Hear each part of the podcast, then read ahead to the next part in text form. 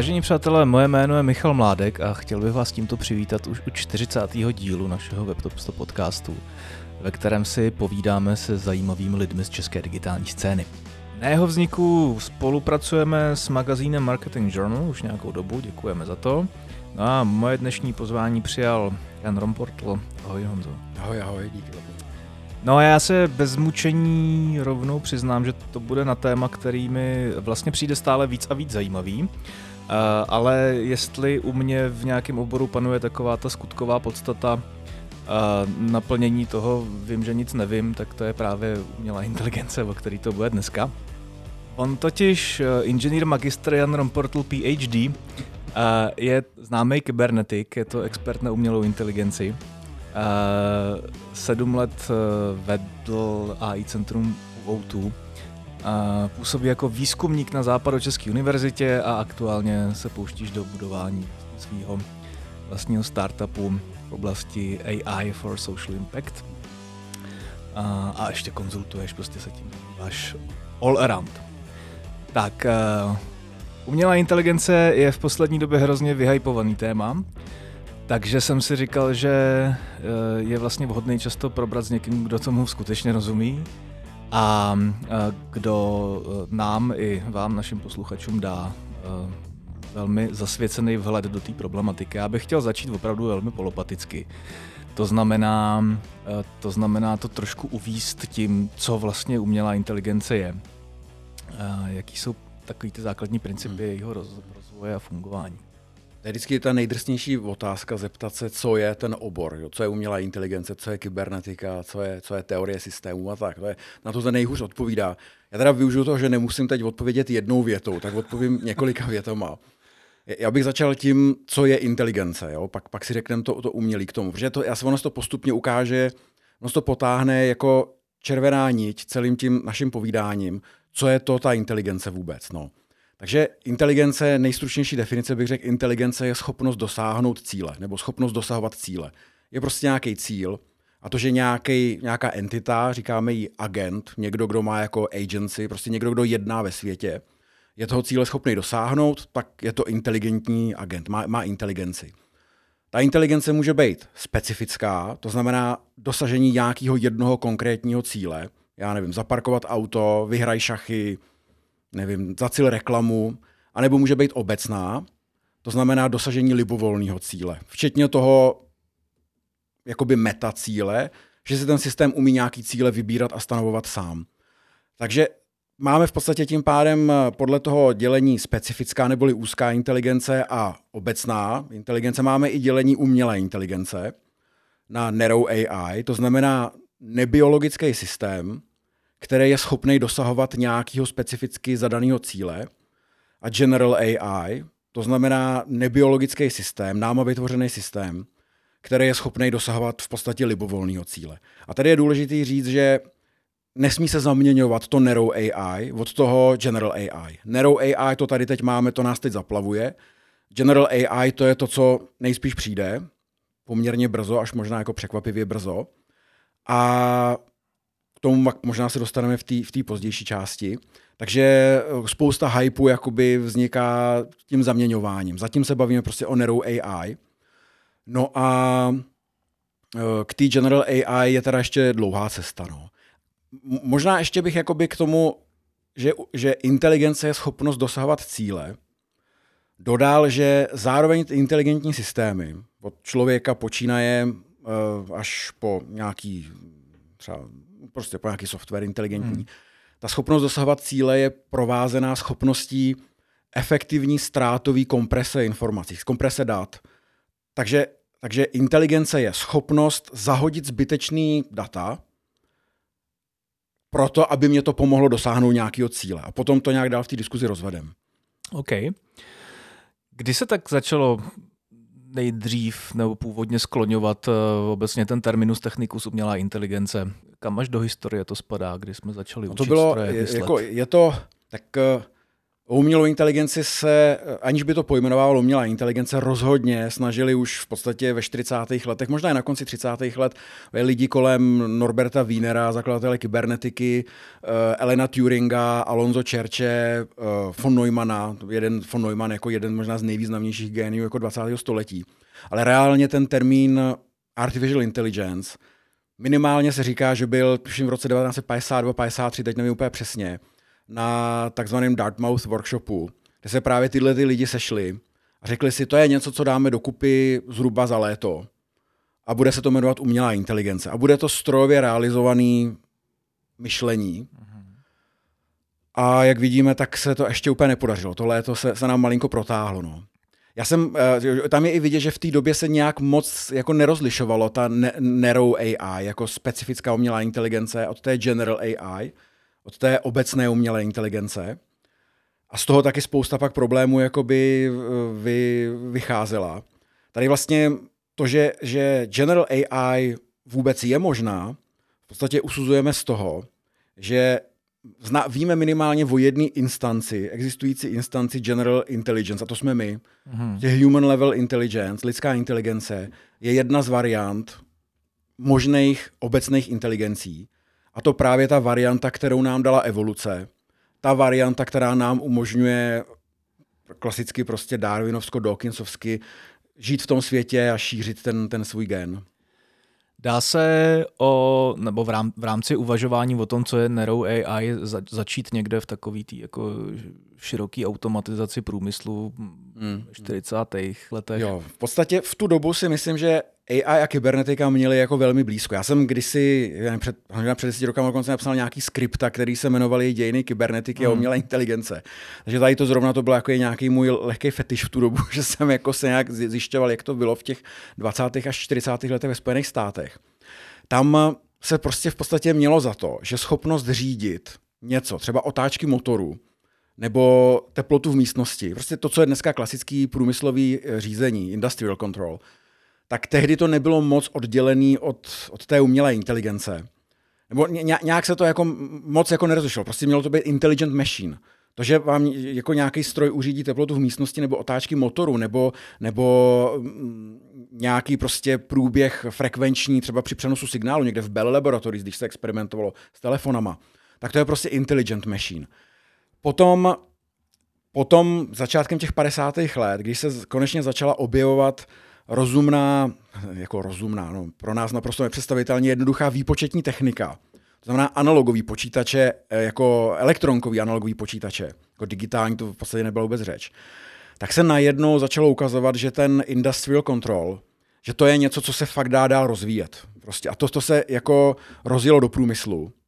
No a umělá inteligence v podstatě stagnovala. Jako tam se nic moc super zásadního, dalo by se říct, průlomového jako nestalo od teď jako ať mě nikdo nebere za slovo, jo, ale od těch 60. let v podstatě až do konce 90. let. Jo. Jako byly tam vždycky nějaké věci, ale ta umělá inteligence, jestli něco těchto těch 50 let ukazovala, že, že nefunguje, že je v podstatě k ničemu. Hmm. Mezitím průmyslový řízení jelo parádně, prostě to je jako úplně samostatný obor, ty lidi dneska možná někde startují třeba na školách spolu, ale je to úplně jiná věc. Když to vztáhneme zpátky na ty milníky v rámci umělé inteligence, říkáš od 60. let do 90.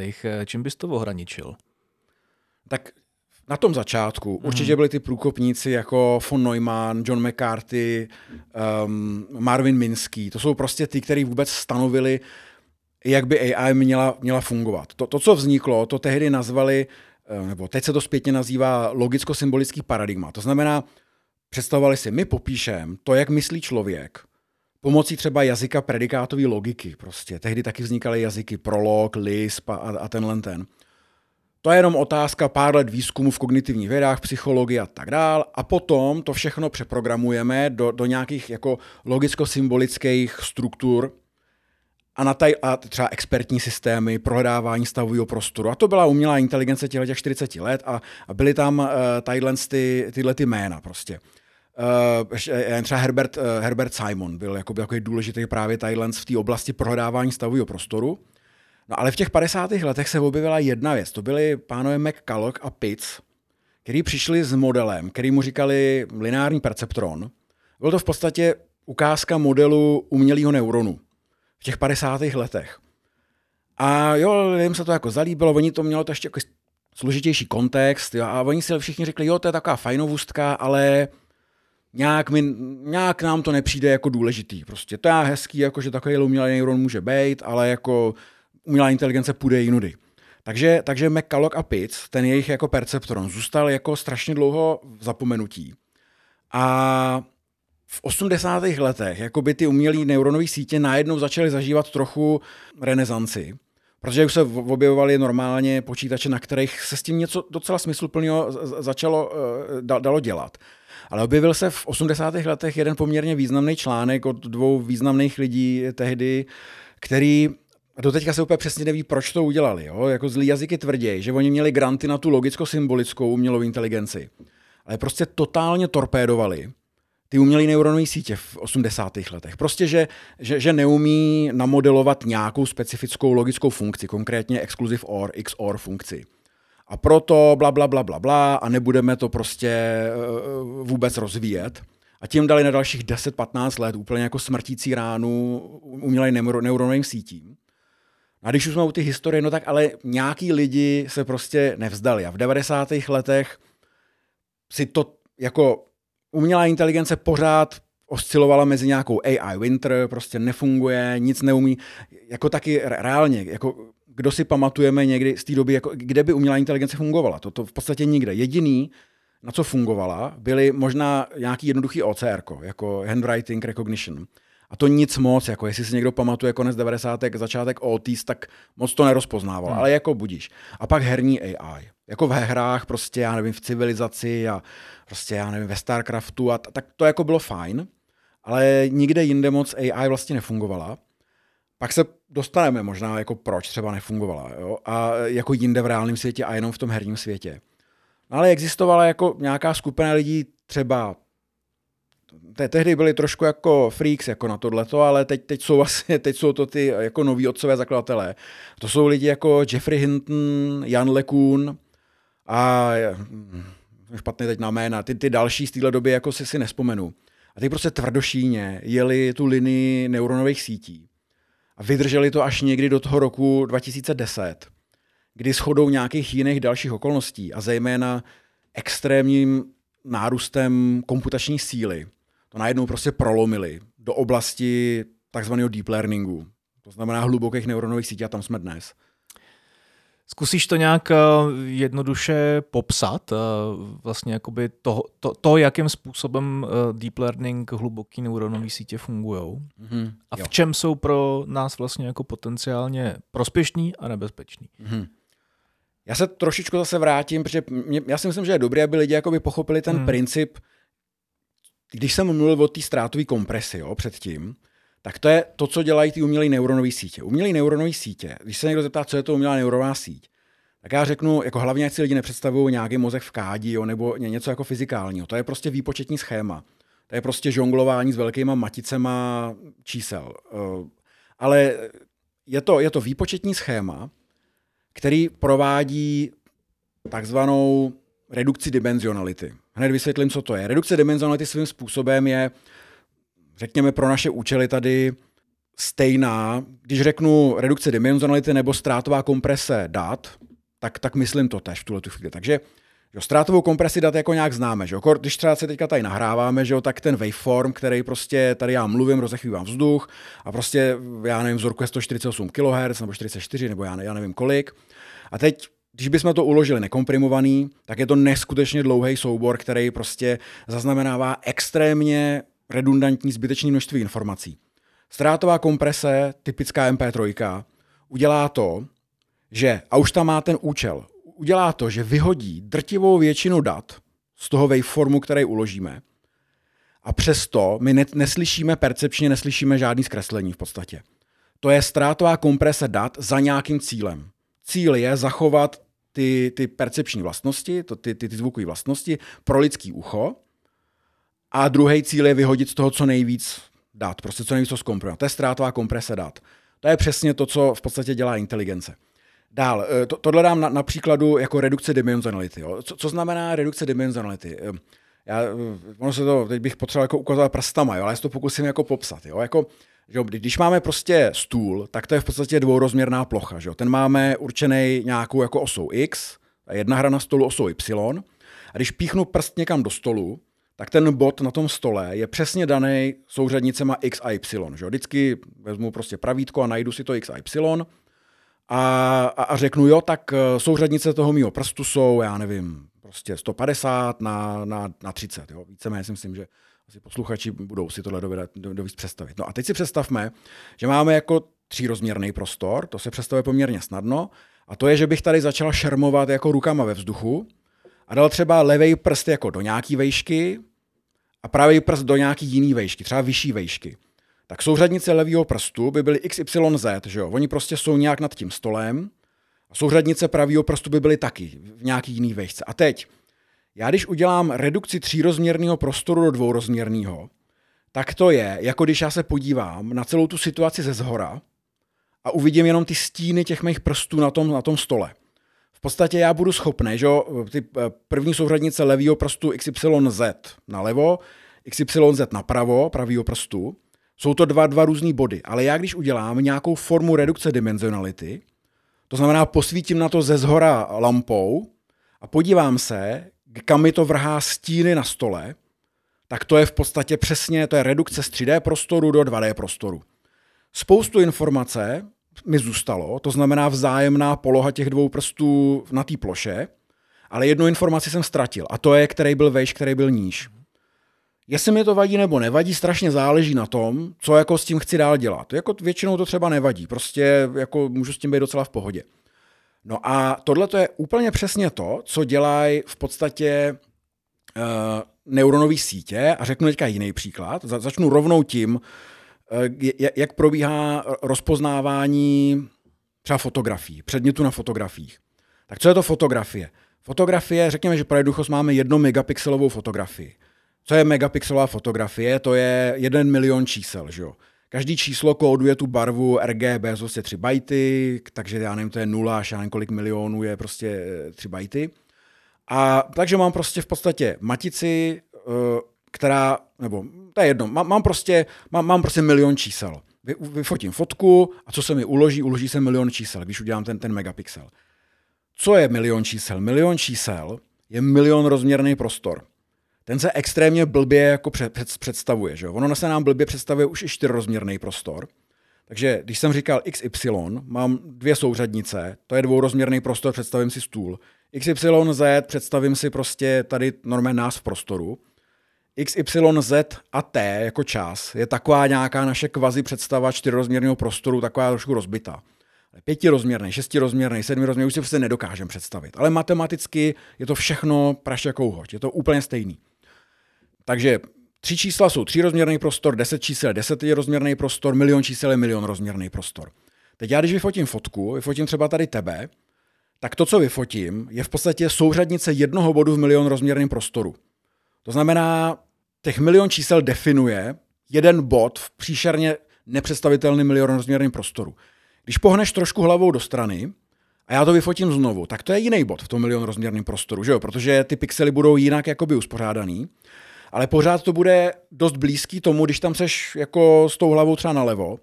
Když vyfotím sebe, tak jako je to jako už hodně jiný bod v tom prostoru, ale pořád jsou dost blízko v milion rozměrném prostoru, nakolik to jde jako říct, že je něco blízko v milion rozměrném prostoru, protože jsou to fotky lidí, který třeba sedějí. Když tam bude auto, tak je to ještě dál. Když tam bude prostě, já nevím, planeta, tak je to ještě dál. Když tam bude šum, tak je to taky ještě dál. No a to, co dělají neuronové sítě, je, že oni vezmou při rozpoznávání tady toho obrazu těch milion čísel na vstupu, mají tam milion na vstupu, milion nějakých výpočetních jednotek. To jsou ty v podstatě ty McCullochovo pizzovo perceptrony. Ty jenom vezmou ty čísla. Každý ten neuron má nějaký svůj parametr. Zjednodušeně řečeno to nějak přenásobí tím parametrem, protáhne to nějakou transformační funkcí a vyprdne ten výstup dál. Tohle udělá první vrstva neuronové sítě. A teď for je důležité, aby ty, vrstvy, aby ty, ty neuronové sítě byly hodně vrství. Druhá vrstva, která už nemá milion neuronů, ale má třeba jenom 100 000 neuronů, tak vezme vlastně vstupy z té předchozí vrstvy a zase přenásobí je nějakýma svými parametrama, prostě je to strašně jako maš- mašinérie výpočetní. A vyprdne zase nějaký výstupy. A takhle to jde dál a těch vrstev třeba můžou být tisíce za sebou. A na výstupu můžu mít třeba, já nevím, třeba když budu mít detektor, jaký typ dopravního prostředku to je, že budu fotit třeba dopravní prostředky venku, tak na výstupu budu mít třeba, já nevím, pět neuronů, který každý z těch neuronů může nabývat hodnotu od 0 do jedničky a když bude svítit první neuron, to znamená, že bude mít hodnotu 1, tak je to rozpoznaný auto. Když bude druhý neuron, tak je to motorka, když bude třetí neuron, tak je to letadlo, čtvrtý neuron, já nevím, kolo a pátý neuron loď třeba. Tak to, co reálně ta neuronová síť udělá, je transformace, dimenz, jako redukce dimenzionality z milion rozměrného prostoru do pětirozměrného prostoru. A jakým způsobem to dělá? No dělá, dělá to těma výpočtama a jak jsem říkal, ta, ta neuronová síť má v sobě něk, třeba desítky milionů těch neuronů. Každý neuron má v sobě nějaký parametry. Ty parametry na začátku se nastaví náhodně a pak se učí takzvaným procesem strojového učení. A to je typicky třeba posledních 15 let se to dělá tak, 10 let, no 10 let řekněme 15, že, že vezmu de, desítky, stovky tisíc volejblovaných obrázků, mám prostě fotku a na ní mám, co na té fotce je. Já nevím, panda, žába, člověk, tohle, tohle, tohle. Předhodím té neuronové síti, která v prvním kole je náhodně nastavená, předhodím jí fotku, ona v podstatě dostane milion čísel a vyhodí úplně náhodný výsledek. A já řeknu, ne, ne, ne, ne, ne, to mělo být auto. A teď algoritmem, který vzniknul už v roce 1986, backpropagation, ten se nezměnil v podstatě, hmm. jo, malé kosmetické změny. Tak já přepočítám parametry těch neuronů a řeknu dál, přijde další fotka, tam je prostě motorka, ono to zase řekne nějaký chaos prostě. Řeknu, ne, ne, ne, to má být motorka. Tohle, když udělám hodně, hodně moc krát, tak najednou ty parametry té sítě začnou vnitřně reprezentovat nejenom motorkovitost, co je esence motorky, nejenom autovitost, co je esence auta, ale i co je esence rovnoběžek, co je esence kulatosti, co je esence stínů. Takže, a podobně. takže to, co teďka vidíme ve veřejném prostoru, jako vlastně jako eh, takový ty mnohdy až umělecký díla reprezentující schopnosti umělé inteligence, dneska jsou vlastně výsledkem několika mnohaletého učení a zadávání vlastně jako dat do uh, neuronové sítě. To znamená, jako to, co vidíme dneska, vlastně jako za, začalo vznikat někdy před 15-20 lety. Chápu to správně? Ta, ta, ta, řekněme, ten substrát, v kterém to roste, to znamená hluboký neuronový sítě, ten je víceméně je velmi podobný. Je hmm. skoro to stejný, co začalo někdy před těma 15 rokama, mít opravdu nějakou trakci. Jestli se pak třeba dostaneme k dalí dvojce a podobným věcem, tam to pak jakoby dovysvětlím, protože to je významný posun AI třeba za poslední dva roky, k čemu tam jakoby došlo. Uh-huh. Nicméně... Pojďme, pojďme možná rovnou k tomu, no, tak, protože tak, ono možná, to přirozeně okay, naváže. Tak možná pojďme k tomu. Tak já jsem zmínil klasický způsob učení, to, co jsem teď popsal. Předhazuju tomu tisíce, miliony fotek, kde ručně někdo označil, co na té fotce je tak to je klasický takzvaný učení s učitelem, jo, supervised learning. A to je paradigma, který tady bylo vždycky. Uh, je to, uh, nemusí to být zdaleka neuronový sítě, jo. prostě může to být jako nějaký jiný modely uh, strojového učení. Já teď tady nebudu zacházet do detailu, kdy já tomu říkám jenom machine learning a kdy já tomu říkám AI. Teď nebudeme tím jako zatěžovat tu diskuzi, ale já tam vidím jasnou distinkci. Jo dejme stranou i ty ne-neuronové sítě. Bavme se teďka o deep learningu, protože to je fakt pro AI, je to jako totálně stěžení paradigma teďka. Pak ještě nějaký reinforcement learning, ale k tomu se jakoby můžeme dostat. Tak eh, první věc, co ty neuronové sítě mají, je, že jsou fakt jako data greedy. Oni potřebují strašné množství dat. A proč potřebují strašné množství dat? Protože oni začínají vlastně, je tabula ráza, to je náhodně inicializovaná neuronová síť. A ona potřebuje jako jenom z ukazování příkladů pochopit nejenom, co je auto, ale co jsou základní stavební eh, prvky vizuální reality. To je jakoby dost ten zásadní for. Dokážeš ještě eh, jako udělat ten krok zpátky, to znamená, máme tady jakoby uh, čistou neuronovou síť, která ještě vlastně jakoby nic neumí, potřebuje se učit. Jakým způsobem já to dokážu vlastně jakoby um, hodit do toho veřejného prostoru? Jak já jako zakladatel, existuje něco jako zakladatel ne- neuronové sítě? Jo, no, jako v podstatě každá neuronová síť eh, má někoho, kdo ji vytvořil a natrénoval. Tak jako musí mít data nejdřív k dispozici. A A teď, bavíme se o tom klasickém paradigmatu strojového učení, toho supervised learning, musím někoho nechat ty data volejblovat. Většinou, když jsem na univerzitě, tak mám mraky levných studentů, to znamená otroky, který prostě většinu svého studia, že když někdo studuje AI, tak většinu svého studia dělá prostě otroka, že, že labeluje, prostě anotuje různý korpusy a trénovací datasety a podobně. Nebo jsou na to, na to, jsou na to firmy, začalo to Amazon Mechanical Turk, kde prostě lidi jakoby třeba mm, z nízkopříjmových zemí v podstatě sedí a, a... Jako fakt je to takhle jednoduchý, jo? že prostě opravdu máš stádo jako levných, uh, levných lidí. No, ono to jako, no, je, je, je, jako takhle by se dalo říct, je to jednoduchý, ale těch dat je většinou zapotřebí tak enormní množství, jo, že, že to, je, to, je to fakt jako problém. Okay. Vždycky se jako řeší tadyhle to. Ale pro takový ty základní visual image processing systém, rozpoznávače věcí na obrázcích, to jako bych řekl, že už je jako fakt dobře udělaný. A to v podstatě skutečně funguje, ty historicky ty sítě, které mají ImageNet a podobně, byly opravdu tak, že byl třeba nějaký standardizovaný dataset, který někdo někde v akademickém prostředí třeba z nějakých grantů vol, nechal volejblovat a teď ho normálně rozhodil mezi lidi, nebo byl volně ke stažení. A kdokoliv, kdo chtěl, mohl si prostě libovolnou architekturu neuronové sítě prostě vzít a zkoušet si, jak dobře mu nad tím datasetem performuje. Prostě kolik procent to je takový, jako, takový benchmarková neuronová síť. Takže tohle, to, tohle se dneska už je to komoditizovaný tak, že tohle si schopný udělat v podstatě natrénovat vlastně neuronovou síť za 10 minut, možná i rychlejc.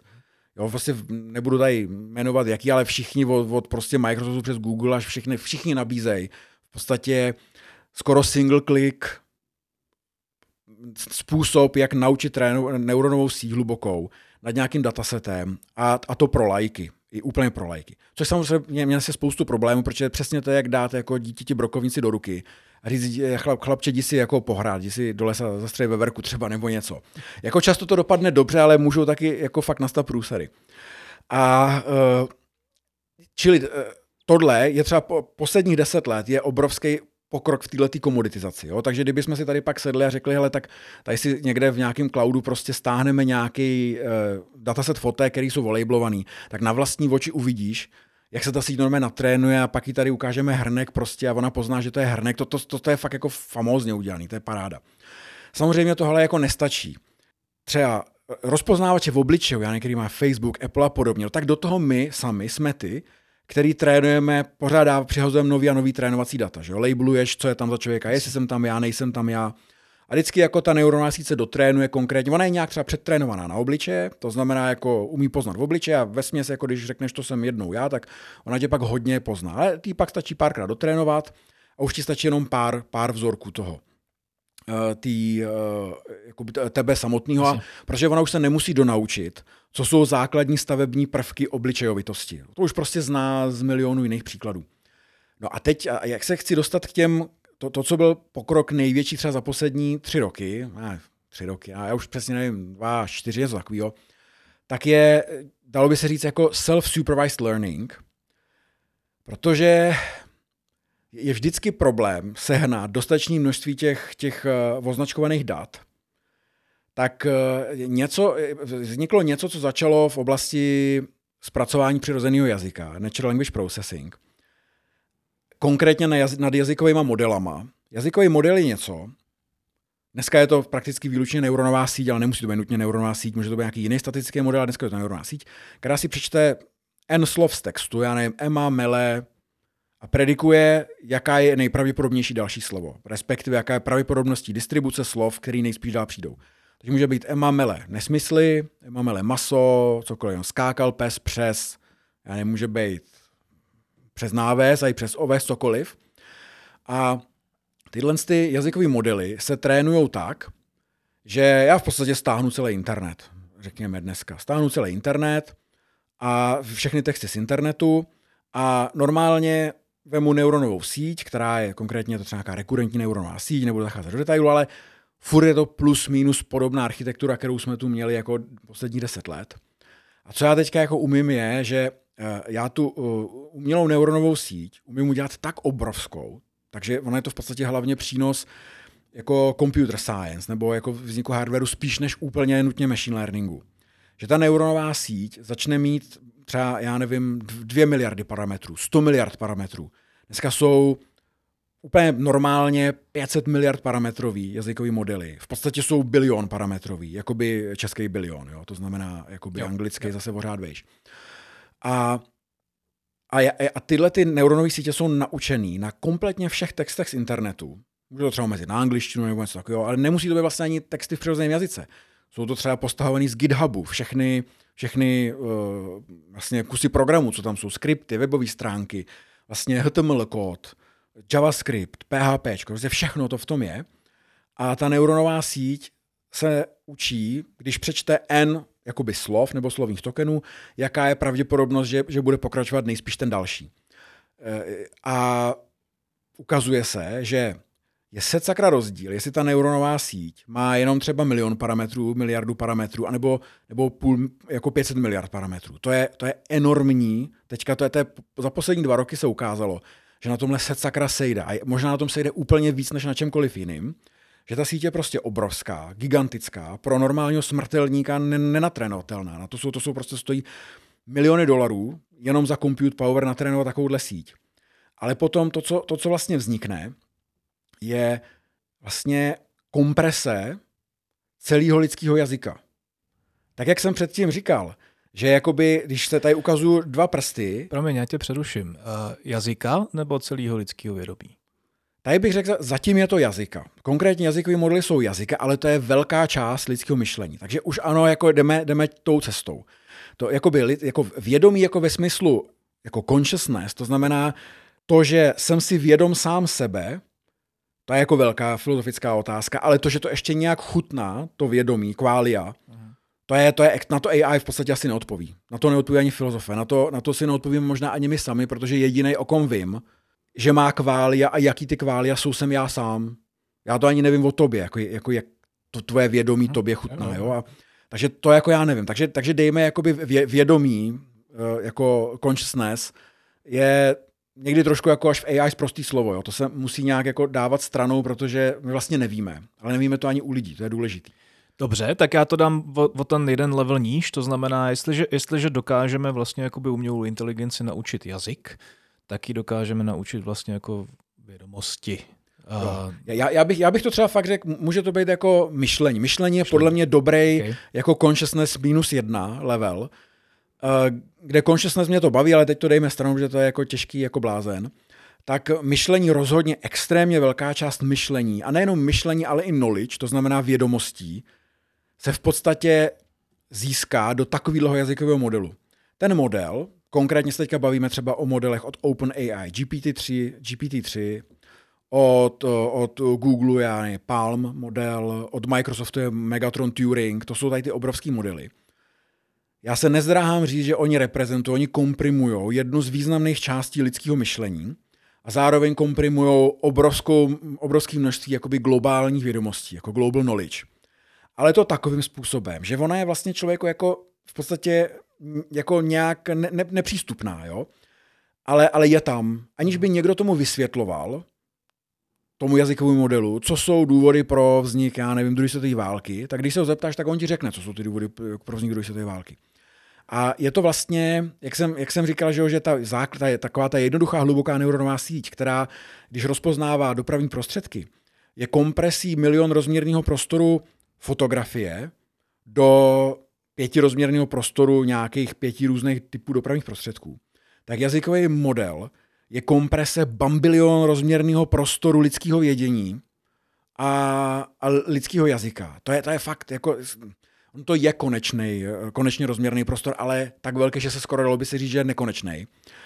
Komprimuje to do něčeho jako velmi kompaktního, co v podstatě mám schop, můžu mít uložený jako na počítači někde. To znamená, že ta, ta, podobně jako to, co ty víš o světě a, jak se cítíš, tak je, je nějakým způsobem reprezentovaný stavem tvýho mozku. Tak vlastně tady tenhle ta neuronová síť, tenhle jazykový model s tímhle tím stejným způsobem zreprezentuje stav, reprezentuje esenci jazyka a velkou část i, i, i vědomostí. Uh-huh. My jsme trošku jako sklouzli uh, od uh, dalí dvojky a od podobných vlastně jakoby nástrojů. To má samozřejmě nějakou logický spát. Jo. A jak je to s těma těma dneska jako brutálně moderníma nástrojema, který, nebo nástrojema, aplikacema, Eh, který vlastně jakoby jsou jako možná snad jedny z prvních schopný uh, opravdu jako široký veřejnosti ukazovat ty no, My jsme vlastně o to možnosti. nesklouzli, my jsme, si, my jsme si naopak proto připravovali cestu, no, no, no. že ono k tomu to točí směřovalo, jo? protože když učíš ten jazykový model, tak ty vlastně vezmeš větu, řekněme, zakraješ kus té věty a řekneš, nebo vezmeš článek, zakraješ kus článku a řekneš té síti, zkus to dopsat. Uh-huh. A pak ho tu síť jako odměníš nebo potrestáš podle toho, jak to jakoby udělá dobře. No a ukázalo se, a to je, jak vzniká DALI, Imagine a, a Stable Diffusion a podobný, že tahle ta architektura, ta neuronová síť, nad kterou uh, stojí tady ty velký jazykový modely jako GPT-3 a podobně, má poměrně cool jméno, jmenuje se, jmenuje se, jmenuje se Transformer. Transformerová architektura, Transformers to jsou, takže prostě Transformers. No. A to poté, když se ukázalo, to fakt to je současnost v podstatě, jo? my se nebavíme o žádný dávný historii, fenomenální úspěch těch transformerů, gigantických transformerů v oblasti toho, jak reprezentují jazyk, jenom na základě toho, že se vždycky zakryl kus věty, tak se řeknou, tak to zkusme udělat s obrázkem, že jo? Tak vybodněme se na to, že musíme někde mít lidský labely na obrázky. Prostě pryč s tím, my postahujme všechny obrázky z internetu. Vezměme transformer, transformerovou neuronovou síť Trošku ji přivohněme, aby do ní nevstupovaly slova, ale pixely. Normálně vezmeme obrázek, vezmeme třeba, rozdělíme ho na kvadranty, nebo prostě třeba na nějaký menší dílky, třeba na 16 dílků. A náhodný dílek za krajem. Ta síť na, přečte jakoby 15-16 toho obrázku a musí dopredikovat, co, co je na tom zakrytým, zakrytým dílečku. Nepotřebuju žádný labely, nepotřebuju nic prostě, stačí mi jenom postavit obrázky z internetu monstrózní komputační síla a velká neuronová síť. A to, co se naučí, tenhle, ten, tato neuronová síť, tak analogický k té předchozí, ta předtím se naučila kompresi toho, jak člověk vnímá jazyk a tahle se naučí kompresi lidsky vnímaný vizuální reality. Takže máme už dvě neuronové sítě. Jedna, jedna reprezentuje, co je to být jazykem, co je to být významem. Význam, význam věty je bod ve stavovém prostoru ty neuronové sítě. Já když jsem teďka řekl, ahoj, jak se máš, tak ahoj, jak se máš, když si přečte ta neuronová síť ten jazykový model, tak její vnitřní stav skončí v někde v tom miliardorozměrném prostoru. Prostě její čísla budou nastavený tak a tak. A to je reprezentace věty ahoj, jak se máš. Když se tady vyfotíme a já vemu vizuální transformer, do kterého, který je natrénovaný tadyhle s tím způsobem, si vždycky zakraje kus obrázku, tak Zase, to jsou jenom čísla, pixely, nadspu to do něj a on skončí v nějakém stavu, ty parametry té neuronové sítě, které jsou kompresí slash reprezentací nás dvou, kterými tady sedíme. A kdyby my jsme řekli, tak a, a, teď, a teď to, co umí Dalí dvojka, a teď to jako hodně zjednodušu, to, co umí Dalí dvojka, Stable Diffusion, Uh, já, já teď nevím, jaký jsou dal Imagine, nebo teďka ten, ten takový ten hodně marketingově teďka... Mid Journey. Jo, Mid Journey, jo, jo, to jsou všechno v podstatě už na, na, na jedno brdo. Vždycky je to jenom nějakým jo, způsobem jo. jako, jako pol, zlepšený. Tak je v zásadě propojení těchto těch dvou světů. Já mám někde jazykový model a mám někde, který je jako self-supervised. Prostě vemu něco jako GPT-3, ale třeba menší, to je jedno. Pak mám vizuální model, který tak je self-supervised. Nikdo mu neříká, co na těch obrázcích je. Já mu jenom zakrývám kusy obrázku a říkám, dopočítávej, jestli tam je, co tam je. A pak, a pak stáhnu internet, kde prostě vezmu všechny fotky, co tam jsou a jejich captions, je, jejich, jejich titulky. No a v podstatě udělám něco jako třetí model, který řekne, no tak, totiž když já přečtu, já nevím, dva pejskové, který sedí na kanapy a já nevím, mají srandovní čepičky, je caption, ten přechroupá jazykový model a skončí jazykový model v nějakém stavu. Jeho neurony skončí po přečtení tady ty věty, jeho miliardy neuronů budou v nějakém konečném stavu. Tak to je reprezentace věty, dva pejskové chroupají, jak jsem to říkal.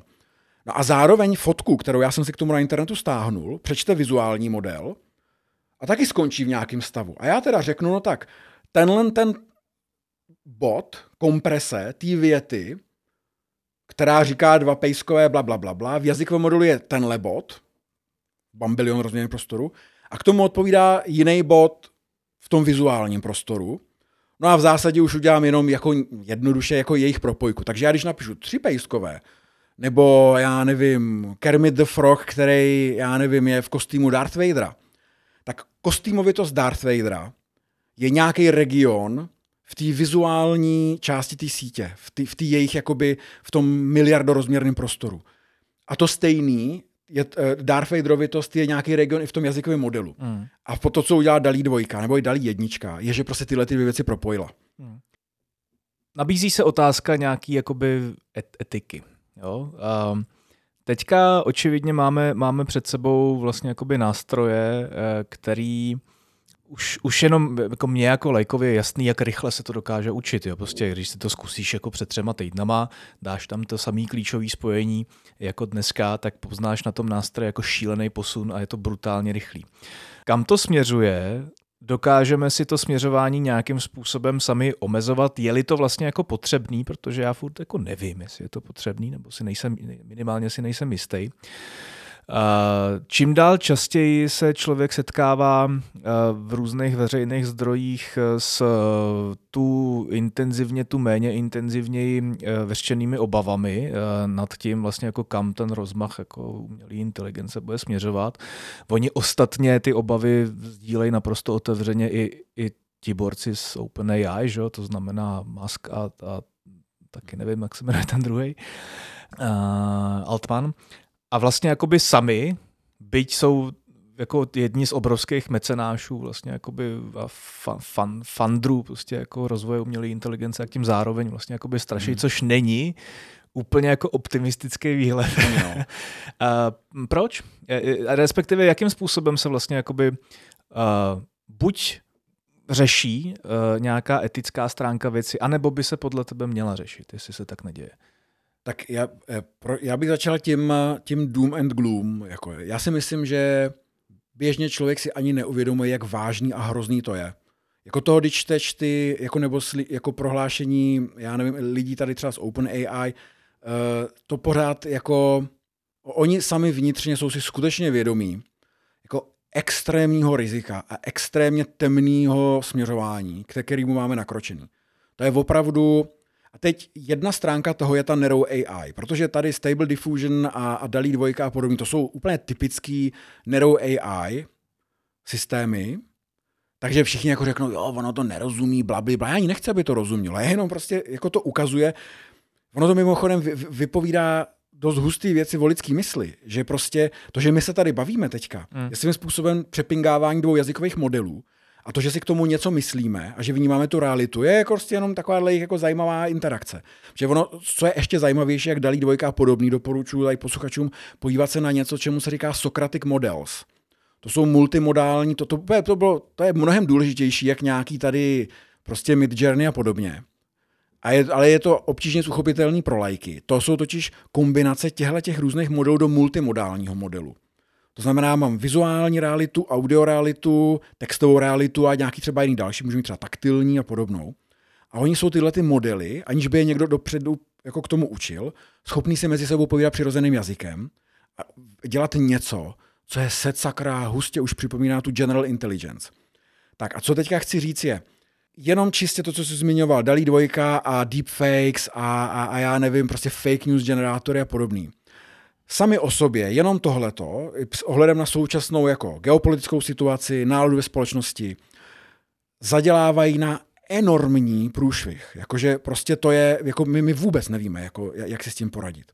A to je pořád ještě ta lepší stránka.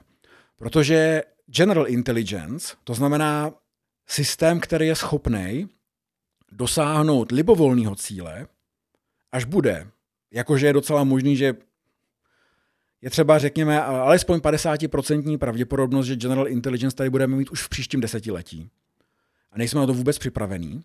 Tak jako představ si, jako co dokáže Dalí dvojka. A to je jako stín toho. To je asi tak jako uh, se stín měsíce nebo odraz měsíce na hladině rybníka má k měsíci samotnému. Tak takhle se zhruba má Dalí dvojka k budoucímu General AI, AGI, Artificial General Intelligence systému, který už jenom z toho principu, že bude schopný dosahovat jakýkoliv cíle, bude optimalizovat nějakou funkci a my nemáme pod kontrolou, jakým způsobem ani jaká funkce to bude, tak tohle to je hlavní, hlavní, hlavní obava všech lidí z OpenAI, ještě bych možná řekl víc třeba z Anthropic, lidí z efektivního altruismu, lidí z Open Philanthropy projektu, všichni se snaží teď směřovat velmi efektivně a cíleně.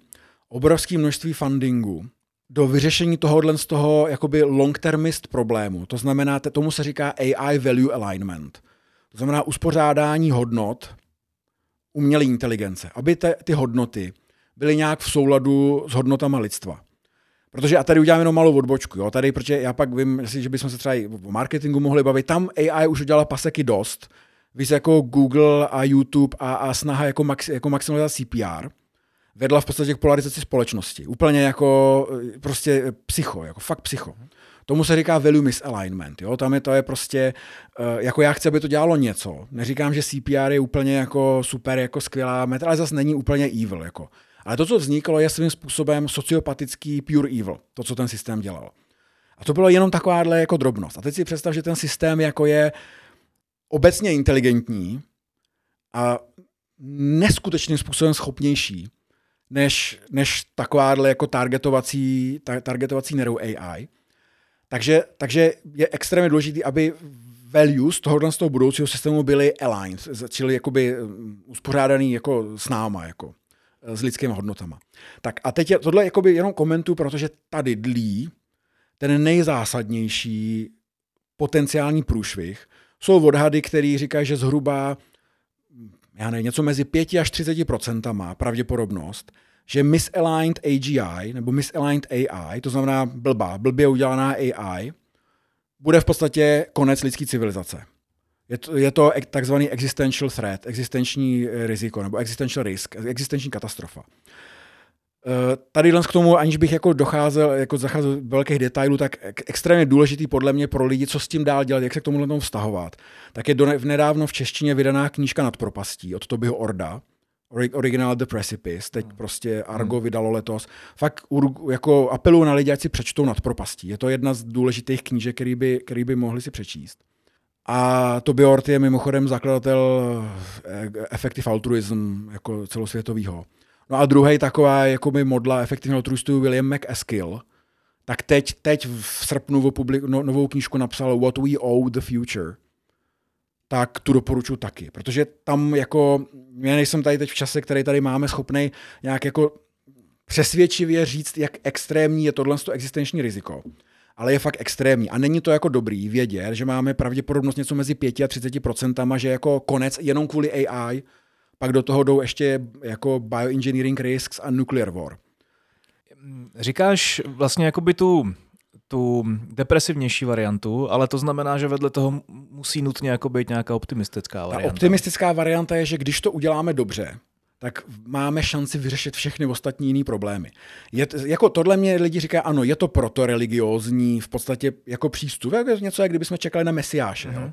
Ale ono to, my poprvé v historii máme fakt schopnosti toho Mesiáše jako stvořit. Ale Ono nám totiž nic moc jiného nezbývá, jo? protože my žijeme v tak extrémně komplexním světě. A globální katastrofický rizika, oteplování počínaje a já jim vším dalším. Jo? To, to je jako, zase doporučuji tyhle ty dvě knihy k nějakému jejich jako přehledu. My prostě už engine, který my si nosíme, hardwareový, nad kterým naše human level intelligence běží, už je naškálovaný na všechny meze. Už to víc nejde prostě. My máme jazyk přirozený, to je obrovský enhancement naší inteligence, jo, to prostě homo sapiens trhlo všechny rekordy v, jako hardwareu. My běžíme více na podobným hardwareu jako, já nevím, homo erectus a šimpanzi a, a podobný. Ale máme něco, máme moduly, ale ty, ty už nás vytunili na maximální možnou mez, ale víc už to nedáme. Jako my, ne, my třeba základní problém, kterým trpí lidstvo, je neschopnost globální koordinované akce. Jo, to znamená, že se třeba všichni naraz se synchronizují, i když si nedůvěřují, se synchronizují a přestanou zbrojit třeba. Jo, to, to prostě ne, nedáme. My, my nejsme hardwareově schopní tohleto udělat. Důvod třeba je ten, že, že třeba jednotlivý kusy našeho mozku spolu komunikují velmi efektivně. Jo? To je prostě bitrate obrovská, neurony a tak. Ale my dva tady mezi sebou komunikujeme tím nejprehistoričtějším tady způsobem, pneumaticky. Já, já, já vysoce paralelní reprezentaci svých myšlenek v mozku serializuju do nějakých symbolů, jsou super, jako je to lepší než ty zvířata, že? protože ty ani tohle nemají. Pneumaticky tady rozechvívám vzduch, u tebe ten proces je opačný a ty se snažíš zrekonstruovat, co tak asi je ta moje reprezentace. Jo? A to jsme dva lidi, kteří se baví relativně, a teď si představ, že takhle se mají bavit hmm. spolky lidí. Jo? To je jedno. Prostě náš hardware vzniknul uh, evolučně přizpůsobený na to, aby koordinoval triby o, o 100 lidech, prostě o 100 nějakých lidopech a podobně. Fair enough, jako a většinou lidské existence, to bylo jako dostatečný. Jo? Prostě když to jeden tribe nedal, tak zahynul a prostě konec, ale žádný tribe neměl schopnost zničit třeba celý svět, jo? prostě veškerý život. A to teď máme, tuhle tu schopnost. Ale nemáme na to furt ten hardware. A to nemyslím ani individuální hardware. Ten by třeba byl celkem cajk, kdyby ale existovala ta schopnost koordinace mezi náma dostatečná. A tu nemáme. Takže ono nám nic moc jiného nezbývá, než prostě vytvořit entitu, která je inteligentnější než, než nejenom než jako my jako jednotlivci, ale než my jako jednotlivci v tom kolektivu. Čili prostě, která je inteligentnější než lidská společnost. A tohle to vysvětluje v podstatě, že my už, my už to nemůžeme otočit. My už máme tolik jiných problémů a ta civilizace už prostě jede způsobem, že AI je naprosto nevyhnutelná a my máme jeden jediný pokus na to ji udělat dobře. A ten pokus nám znesnadňují spousta dalších věcí. Konkrétně ho třeba znesnadňují teď aktuální geopolitické mocenské války, nebo geopolitické, no, mocenské války, geopolitická situace, hybridní války třeba. Když ho je, je, třeba pro nás, aby jsme dali ty existenční rizika, je extrémně důležitý, aby model světa, který mají lidi v hlavě, to znamená to, jak svět funguje, byl co nejbližší realitě, jak opravdu funguje. Ale to se neděje za situace, kdy si lidi myslí, že prostě uh, vakcinace jsou nějaký 5G čipy určený na programování, že tamhle lítají prostě eh, chemtrails a že, že jako, já nevím, všechno řídí ještěří papež a, a šoroš. Tak jako je fajn, jak každému jeho model světa, ať jako jaký má, jaký chce. Ale fitness toho člověka přežít a společnosti přežít je přímo úměrná tomu, jak moc ten model světa je blízký tomu, jak svět skutečně funguje. Takže ať si všichni myslí o chemtrails a ještě řík papežích, co jim je jako libo, ale snižují naši společenskou fitness to opravdu dát v tom světě. A do tohohle z toho začíná být velký problém, protože samozřejmě v hybridní válce je jako ideální tvým cílem jako totálně rozklížit kohezi společnosti toho protivníka. A toho my teďka čelíme. A tady už se dostávám k tomu, že jestliže tady prostě čelíme já nevím, různým trolling farmám, které jsou jako teďka ručně manažovaný, hmm. tak, tak jako do roka je to kompletně AI driven. Nemáme proti tomu, nemáme prostě. Jo, jo jsou lidi, kteří dělají, snaží se detekovat Želínskýho, deepfakes, ale tady v tomhle tom jsou bad guys jako x kroků před good guys. Protože jako i kdyby jsme měli i kdyby jsme měli, možná budou třeba jenom jeden krok za, budou nástroje, statistický machine learning, který detekují třeba deepfakey. Tak to je jedna věc, že to někdo někde v lebu zdetekuje, jo? nebo že to nějaká cyber security firma zdetekuje. Ale druhá věc je, že se to ten mém chová jak virus, který infikuje lidi. A třetí věc je, která je ta podstatná, že to, že někdo někde řekne, to je deepfake, my jsme to odhalili tady a tady a postne to na svůj tweet ministerstvo vnitra, tak ale jako čtvrtině populace je to úplně jedno, protože damage has been done. A ten mozek, který my tady máme, to není eh, jako hezky česky jako truth seeking machine. To není zařízení na hledání pravdy. To je zařízení na hledání catchy stories. Prostě přilnavých jednoduchých příběhů. Jo. Vys prostě Kahneman, Harari a, a podobný, jako Tidlands. To znamená, že já, já nehledám to, co nejspíš je nejpravděpodobnější. Já hledám to, co nejspíš je nejvíc keči. Ty mi tady teďka, prosím tě, eh, místo přísežně slib, že eh, uděláme druhý díl tohoto povídání, protože to je jako super zajímavý. Vy jsme tady jako podle mýho vystrašili pár desítek lidí a a zcela asi jako relevantní. Já jsem tady měl trošku toho husí kůži, jako on zapovídal. A nestihneme určitě všechno, co jsme chtěli probrat, jo. Ale, ale je to jako perfektní e, základ pro nějakou případnou další debatu, která nemusí být za týden samozřejmě, ale, ale vzhledem k tomu, že ty seš ten nový startupista, tak se v té Praze budeš, budeš vyskytovat častěji, tak já tě zase jako zneužiju e, časem. A vohneme to trošičku i do toho marketingu, protože vlastně jakoby e, etika využívání umělé inteligence v rámci ať už jako obsahových nebo marketingově komunikačních e, kanálů je vlastně jako strašně silný téma, který bych chtělo e, otevřít a o kterém by se chtělo pobavit. A Já to uh, teďka tak trošku jako na, na, na sílu um, utnu tu debatu, respektive ji pře, překlopím do finální fáze uh, našeho podcastu. Kde se teďka na té lince vlastně jako vyskytuješ ty? Uh, co, co vlastně jakoby znamená, znamená to tvoje nový poslání, respektive uh, když uh, si mi vlastně jakoby před tím rozhovorem posílal, že tvoříš nový startup pro social impact, hmm. Nebo využitě pro social impact. Co se pod tím mám představit?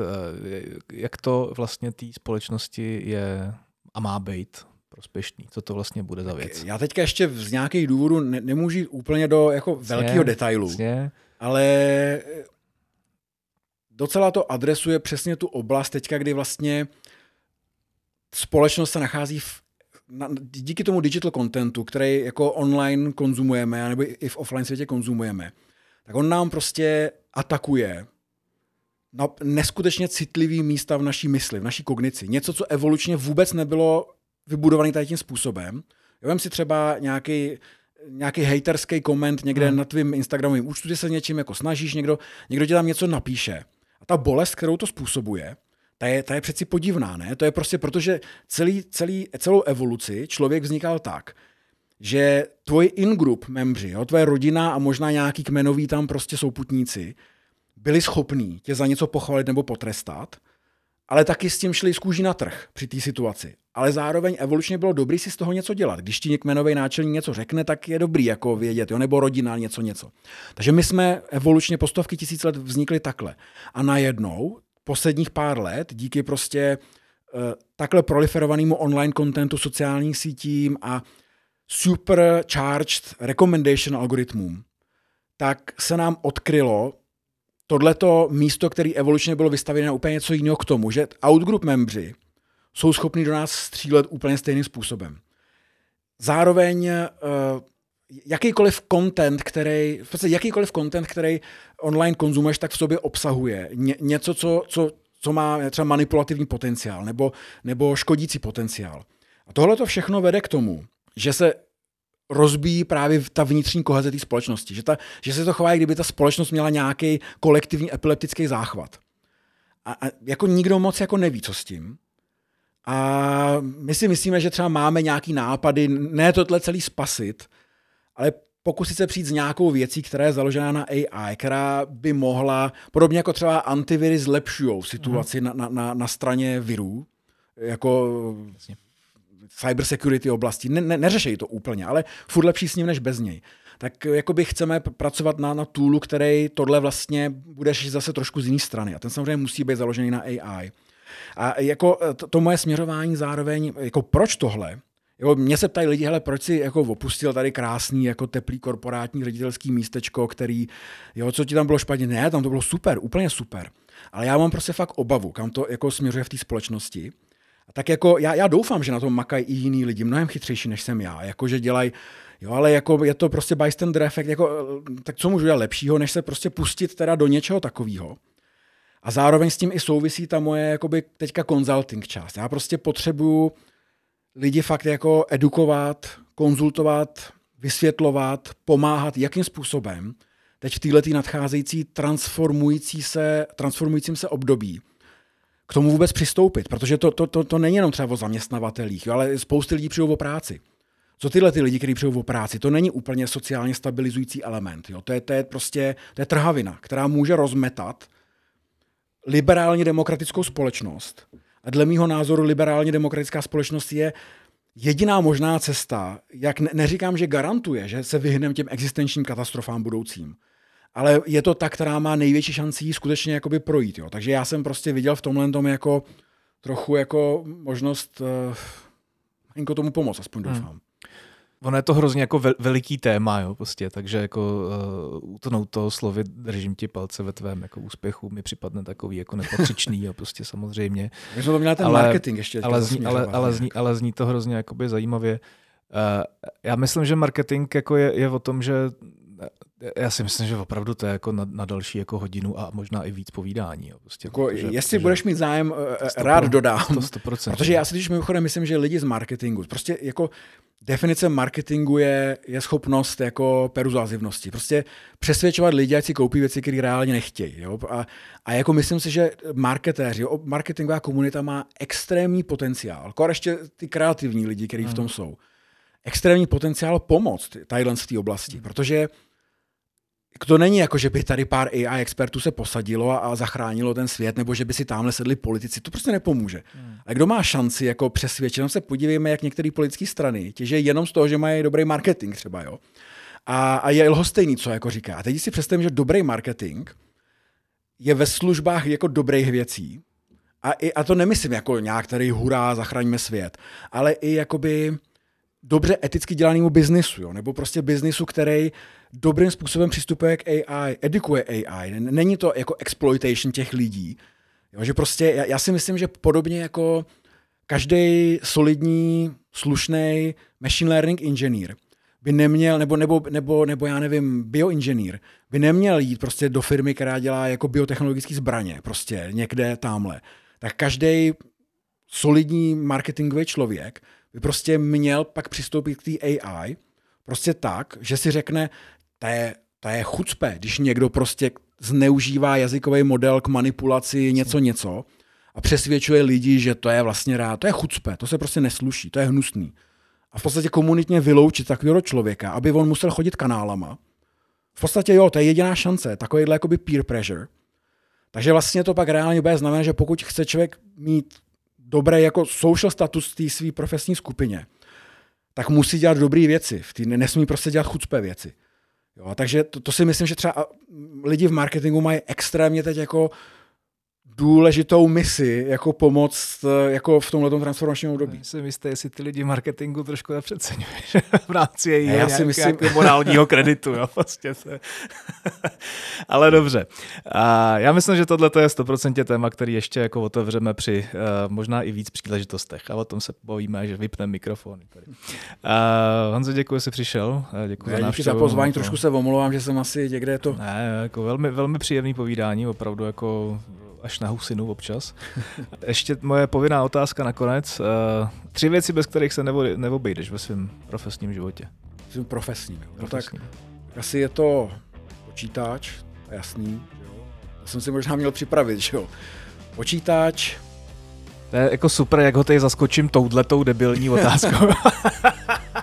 počítač, teď už možná kafe nebo čaje. Jsou takové jako dvě věci. A třetí možná se žádnou nespomenu, mě v podstatě stačí počítač teď. Já tě nebudu trápit. tak počítač, no je to hold jako, počítač a kafe, no, tak hold geeky, no, trochu.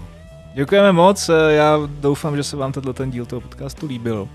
A děkujeme za poslech, slyšíme se znovu za nějaký tradiční dva týdny, jak je naším dobrým zvykem. Mějte se krásně.